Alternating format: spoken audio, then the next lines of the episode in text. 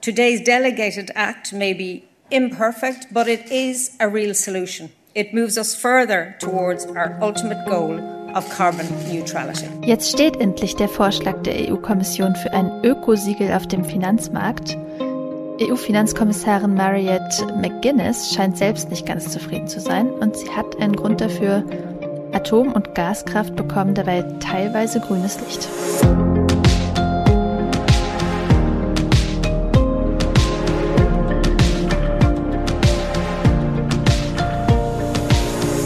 Ihr hört das Klima-Update, den Nachrichtenpodcast von Klimareporter in Zusammenarbeit mit der Taz.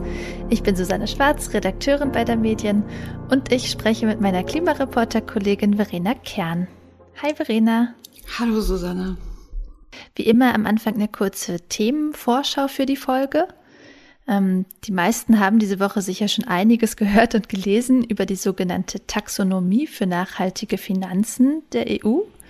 Ähm, welche Rolle darin nun Atomkraft und Erdgas spielen sollen, gucken wir uns gleich zusammen an. Dann sprechen wir über eine gescheiterte Klimaklage. Das Bundesverfassungsgericht hat eine Verfassungsbeschwerde abgelehnt, äh, die die deutschen Bundesländer in die Klimaschutzpflicht nehmen wollte. Und als drittes werfen wir nochmal einen Blick auf die aktuelle Gaskrise. Ähm, die ist ja maßgeblicher Grund für die hohen Energiepreise gerade.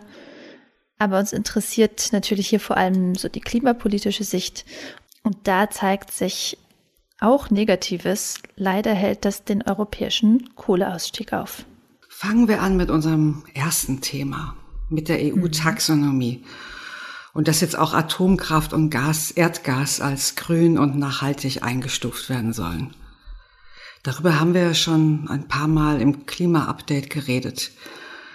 Und jetzt wollen wir mal ein bisschen auf die Hintergründe schauen.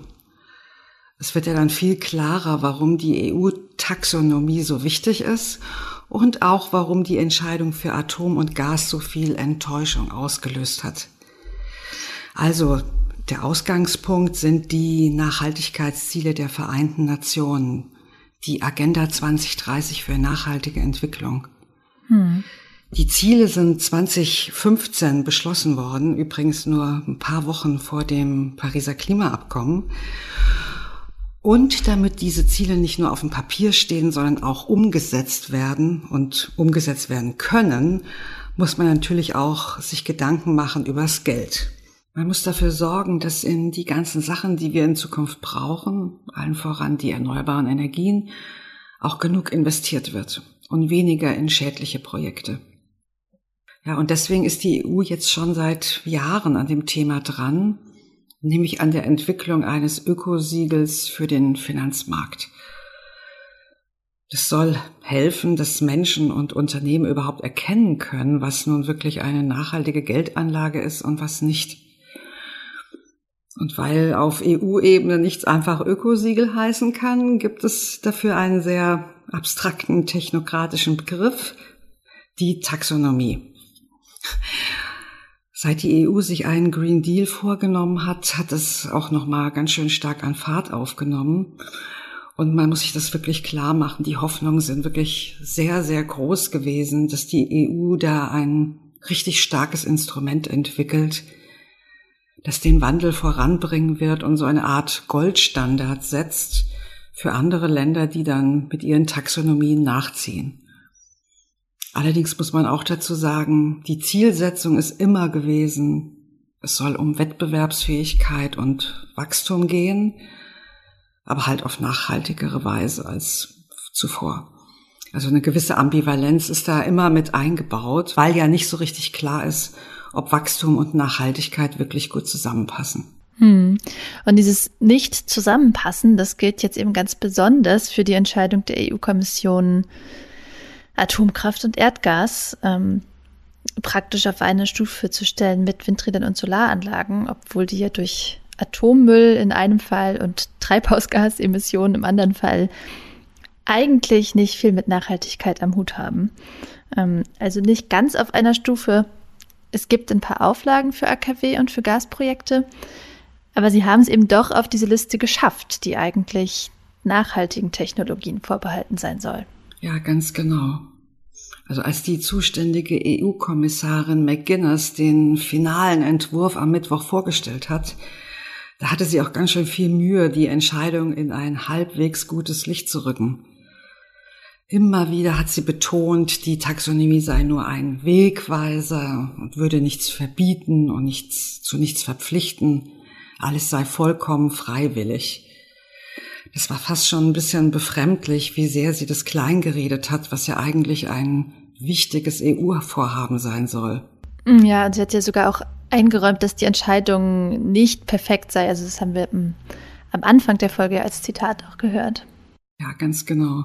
Also eine bessere Entscheidung, das hat sie durchblicken lassen, kriegt die EU im Moment einfach nicht hin. Na, die Positionen in den Ländern sind einfach zu verschieden und auch da passt eben vieles nicht zusammen. Und dann kommt eben nur ein ziemlich fauler Kompromiss dabei raus. Ja, und was man so hört, hat die Bundesregierung sich auch nicht gerade ein Bein ausgerissen für mehr Klimaschutz, sondern sie hat dafür gesorgt, dass die Auflagen für Gasprojekte verwässert werden.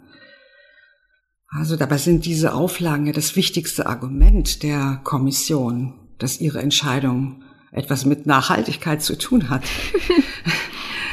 also ursprünglich sollten neue Gaskraftwerke, wenn sie das Ökosiegel haben wollen, ab 2026 immer mehr kohlenstoffarme Gase verbrennen und bis 2035 dann vollständig umgestiegen sein. Also damit sind zum, ist zum Beispiel Wasserstoff gemeint. Aber jetzt ist eben nur noch das spätere Datum drin. Und das wirft dann eben die Frage auf, wie man denn eigentlich kontrollieren will, was die Betreiber bis 2035 eigentlich machen. Mhm. Wenn sie es beispielsweise nicht schaffen, bis dahin komplett umzusteigen, ist natürlich die Frage, ob sie die Gelder dann zurückzahlen müssen, die sie zuvor erhalten haben. Aber solche Fragen hat die Kommissarin am Mittwoch eben nicht beantworten können. Also stehen wirklich noch viele Fragezeichen im Raum. Und zum Beispiel auch, ob der Finanzmarkt die Taxonomie jetzt überhaupt zur Orientierung benutzen wird. Der Chef der Europäischen Investitionsbank hat zum Beispiel schon angedeutet, dass er sich um das Vertrauen von InvestorInnen sorgt. Und auf der anderen Seite könnte es noch ein richtiges Problem werden, wenn Staaten jetzt mit der Taxonomie begründen würden, dass sie auch mehr öffentliches Geld in Atom- und Gaskraft stecken. Dann wären die Auswirkungen noch größer, aber das wissen wir jetzt noch nicht. Hm. Ja, also eines ist die Taxonomie jetzt auf jeden Fall nicht geworden, nämlich ein Ökosiegel für Finanzprodukte, bei denen man als Anlegerin äh, ja sich einfach zurücklehnen kann und ganz einfach weiß, was drin steckt das wäre ja eigentlich das Ziel gewesen. Genau. Aber ja. jetzt kommen wir mal zu unserem zweiten Thema. Ähm, das Bundesverfassungsgericht hat diese Woche eine Klimaklage scheitern lassen. Ähm, das wird ja seit ein paar Jahren schon immer häufiger, dass KlimaschützerInnen versuchen, die Politik juristisch zum Klimaschutz zu bewegen. Ähm, und das hat jetzt diesmal nicht geklappt. Und nur kurz, um möglicher Verwirrung vorzubeugen. Letzte Woche ging es hier im Klima-Update ja auch schon um eine Verfassungsbeschwerde. Ähm, das ist aber nicht dieselbe. Also da ging es ja darum, dass Jugendliche zusammen mit der Deutschen Umwelthilfe die Bundesregierung angeklagt haben. Und diesmal ist es zwar eine ähnliche Konstellation, also wieder Jugendliche und die Deutsche Umwelthilfe, aber die Einreichung der Klagen, die ist schon ein paar Monate her und diesmal geht es um die Bundesländer. Einmal nämlich um die sechs Bundesländer, die noch gar kein Klimaschutzgesetz haben. Das sind Brandenburg, Hessen, Mecklenburg-Vorpommern, Saarland, äh, Sachsen und Sachsen-Anhalt. Und dann äh, auch um Baden-Württemberg, Bayern, Niedersachsen und Nordrhein-Westfalen. Da gibt es zwar jeweils Klimaschutzgesetze, aber die finden die KlägerInnen zu schwach. Äh, und durch kürzliche Reformen gab es halt Aufhänger für eine Klage. Ähm, ja, und das Ziel der Klage ist beziehungsweise war, die Länder sollten sich gesetzlich zum Klimaschutz verpflichten, CO2-Reduktionspfade festlegen und ausreichende Maßnahmen beschließen, um diese Ziele dann auch zu erreichen. Ja, und das ist nun gescheitert im Sinne von, das Bundesverfassungsgericht hat die Klagen gar nicht erst angenommen. Also setzt sich nicht inhaltlich mit den Einzelfällen auseinander. Hm, genau, und die Begründung dafür hm. ist, es gibt gar keinen Maßstab, an dem man messen könnte, welches Bundesland nun genug tut und welches nicht. Also die Länder selbst äh, die seien zwar grundsätzlich auch zum Klimaschutz verpflichtet, äh, betont das Gericht, aber sie würden keinem CO2-Budget unterliegen. Ähm, das kam ja in der letzten Folge auch schon genauer vor, was es eigentlich ist, so ein CO2-Budget. Ähm, also wenn ihr die Folge verpasst habt und es genauer wissen wollt, dann hört da vielleicht einfach nochmal rein. Aber in aller Kürze, normalerweise meint man mit Budget ja ein zur Verfügung, äh, eine zur Verfügung stehende Geldmenge. Und ein CO2-Budget ist eben eine zur Verfügung stehende Menge an CO2. Äh, üblicherweise geht es darum, wie viel CO2 noch in die Atmosphäre entweichen darf, ohne dass die Erderhitzung eine bestimmte Marke knackt. Der Weltklimarat hat für die Welt als Ganzes solche Budgets errechnet. Ähm, also da kann man nachlesen, wie groß die Menge ist, wenn wir mit zum Beispiel 33 Prozent Wahrscheinlichkeit oder 50 Prozent Wahrscheinlichkeit oder 66 Prozent Wahrscheinlichkeit die 1,5 Grad äh, nicht knacken wollen oder auch die 2 Grad. Ja, und das ist jetzt ganz interessant, wie das Bundesverfassungsgericht die Zuständigkeiten über seine verschiedenen Klimaurteile hinweg auseinanderdividiert. Mhm. Also es war ja ein Riesending letztes Jahr, als das Gericht beschlossen hat, dass die Bundesregierung nicht jetzt ganz viel von der CO2-Menge schon verbrauchen darf, die Deutschland noch zusteht und für die Zukunft dann eben nichts mehr übrig lässt. Hm. Genau, daraufhin musste die Bundesregierung ja mit ihrem Klimaschutzgesetz nachbessern. Und jetzt haben wir hier in der letzten Woche ja schon ausgiebig darüber gesprochen, dass Deutschland sein Klimaschutzgesetz eigentlich gar nicht nach einem CO2-Budget aufgebaut hat. Ähm, aber das Bundesverfassungsgericht hat praktisch trotzdem einfach aus dem Paris-Abkommen abgeleitet, die entscheidenden Akteure da sind Nationalstaaten, also muss ein globales CO2-Budget auch zwischen Nationalstaaten aufgeteilt werden. Und folglich muss theoretisch auch Deutschland eins haben. Ähm, selbst wenn die Bundesregierung bisher nicht wirklich in dieser Logik denkt. Ähm, damals ging es noch um die Große Koalition. Wobei sich auch bei der Ampel da bisher keine richtige Kehrtwende andeutet. Und im Falle der Bundesländer sieht es das Gericht jetzt eben anders. Also, ähm, also da liegt es nicht auf der Hand, dass die Aufsplittung des nationalen CO2-Budgets so regional erfolgen muss. Und wenn man sich das deutsche Klimaschutzgesetz anguckt, wird eigentlich auch schnell deutlich, äh, das ist ja zum Beispiel nach Wirtschaftssektoren aufgebaut, nicht nach Bundesländern. Also da gibt es jeweils Ziele für die Energiegewinnung, für das Verkehrswesen, die Landwirtschaft, die Gebäude und die Industrie. Ähm, ja, als Resümee kann man da vielleicht ziehen, das Bundesverfassungsgericht hat nicht inhaltlich entschieden, dass die Bundesländer ja schon längst genug für den Klimaschutz tun. Ähm, aber man kann eben nicht in derselben Form Verfassungsbeschwerde einlegen wie auf Bundesebene. Genau. Gehen wir mal weiter zu unserem dritten Thema, die Erdgaskrise. Erdgas ist ja gerade knapp und damit sehr teuer. Mhm. Wir haben hier im, im Klima-Update schon darüber geredet, wie das zur aktuellen Energiepreisexplosion beiträgt also zum Beispiel auch Strom im Allgemeinen teurer macht in Deutschland. Aber diesmal kümmern wir uns um die klimapolitische Sicht. Und da gibt eine Studie jetzt Anlass zur Sorge. Die kommt nämlich zu dem Schluss, dass der Kohleausstieg in Europa praktisch zum Stillstehen gekommen ist durch die hohen Gaspreise. Hm, und zwar ist es eine Analyse des britischen Thinktanks Amber. Und der Effekt der liegt eigentlich auf der Hand. Also das Betreiben von Gaskraftwerken ist teurer geworden. Die Kosten haben sich 2021 versiebenfacht. Ähm, und dadurch ist es eben trotz CO2-Preis attraktiver, Kohle zu verbrennen. Und jetzt könnte man sagen, na ja, was soll's, ist beides fossil, ist doch egal. Ähm, wir haben ja gerade gehört, auch Erdgas ist nicht nachhaltig. Aber erstens kommt aus den Schornsteinen von Kohlekraftwerken eben doch noch mehr CO2 raus als aus Gaskraftwerken. Ähm, auch wenn deren genauer Klimaeffekt immer wieder umstritten ist, weil bei Förderung und Transport von Erdgas auch Methan entweicht. Ähm, Aber zweitens kommt noch hinzu, dass wir ja künftig besonders flexible Kraftwerke brauchen, um die erneuerbaren Energien zu ergänzen. Und da sind Kohlekraftwerke viel schlechter als Gaskraftwerke.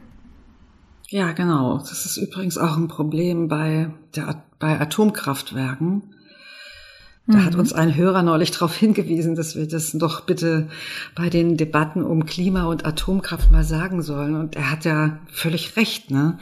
Atomkraftwerke, aber auch Kohlekraftwerke sind super schwerfällig. Man kann die nicht mehr eben schnell hochregeln, wenn man, wenn es gerade windstill oder dunkel ist und dann sofort wieder runterschalten. Das heißt, auch aus diesem Grund passt beides überhaupt nicht in die erneuerbare Welt. Ja, und die Stagnation des Kohleausstiegs, die gucken wir uns jetzt noch ein bisschen handfester in Zahlen an. Also die Kohleverstromung ist laut dieser neuen Analyse in den letzten zwei Jahren EU-weit fast gar nicht zurückgegangen, nämlich nur um drei Prozent. Äh, mal zum Vergleich, in den zwei Jahren davor waren es 29 Prozent. Ähm, dieses Gefälle führt Ember eben vor allem auf die Gaspreiskrise zurück. Und die Expertinnen sagen da jetzt, okay, das zeigt, man kann sich nicht darauf verlassen, dass der Markt die Kohle einfach so aus dem Stromnetz drängt selbst wenn man CO2-Preise eingeführt hat, wie die EU. Ähm, also es kann immer was Unvorhergesehenes passieren und schon klappt es nicht. Das äh, Gas in Europa so knapp ist, hängt ja unter anderem damit zusammen, dass Russland weniger liefert. Und das heißt, da hängt auch eine geopolitische Komponente drin, die man durch keine CO2-Preispolitik irgendwie bearbeiten könnte. Hm. Und das ist gerade für die deutsche Debatte echt brisant. Ja. Ember empfiehlt jetzt nämlich, Markt allein reicht nicht, lieber den Kohleausstieg gesetzlich festlegen. Und genau das will die Ampelregierung ja eigentlich nicht tun. Also wir haben natürlich ein Kohleausstiegsgesetz in Deutschland, aber da steht ja noch 2038 als Enddatum drin. Die Ampel hat ja vernünftigerweise angekündigt, dass sie schon vorher mit dem Kohleausstieg fertig werden will, also nämlich möglichst 2030, also ich glaube idealerweise, haben sie gesagt. Hm. Dafür will sie sich aber eigentlich ausdrücklich darauf verlassen, dass die CO2-Preise das richten werden, statt das Gesetz richtig zu ändern. Und das hat auch einen guten Grund, denn dann steht zu befürchten, dass die Energiekonzerne wieder neue Entschädigungsforderungen stellen werden und das will man ja nicht haben. Ja, mal sehen, ob die aktuellen Energiepreisschocks äh, die Position dann noch verändern. Äh, wir sind jetzt auf jeden Fall erstmal am Ende unserer Folge angekommen.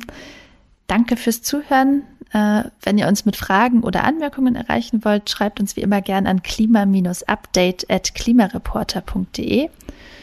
Und ansonsten freuen wir uns über eine Bewertung in eurer Podcast-App. Ja, und wie immer danken wir unseren SpenderInnen. Allen natürlich, aber ganz besonders denen, die diese Woche dazugekommen sind. Das waren Markus Eickmann und Ralf Busberg und noch weitere, die lieber anonym bleiben wollten. Hm.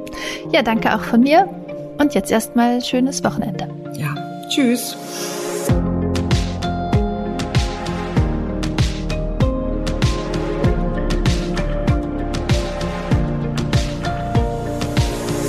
Klima-Update ist ein Projekt des Klimawissen e.V., zurzeit in Kooperation mit der Taz. Es wird im Wechsel moderiert von Verena Kern, Sandra Kirchner, Susanne Schwarz und Lena Wirber. Unser Produzent ist Christian Eichler. Ihr könnt unsere Arbeit mit einer Spende unterstützen. Wenn ihr euch das vorstellen könnt, klickt auf den Spendenlink in der Podcast-Beschreibung.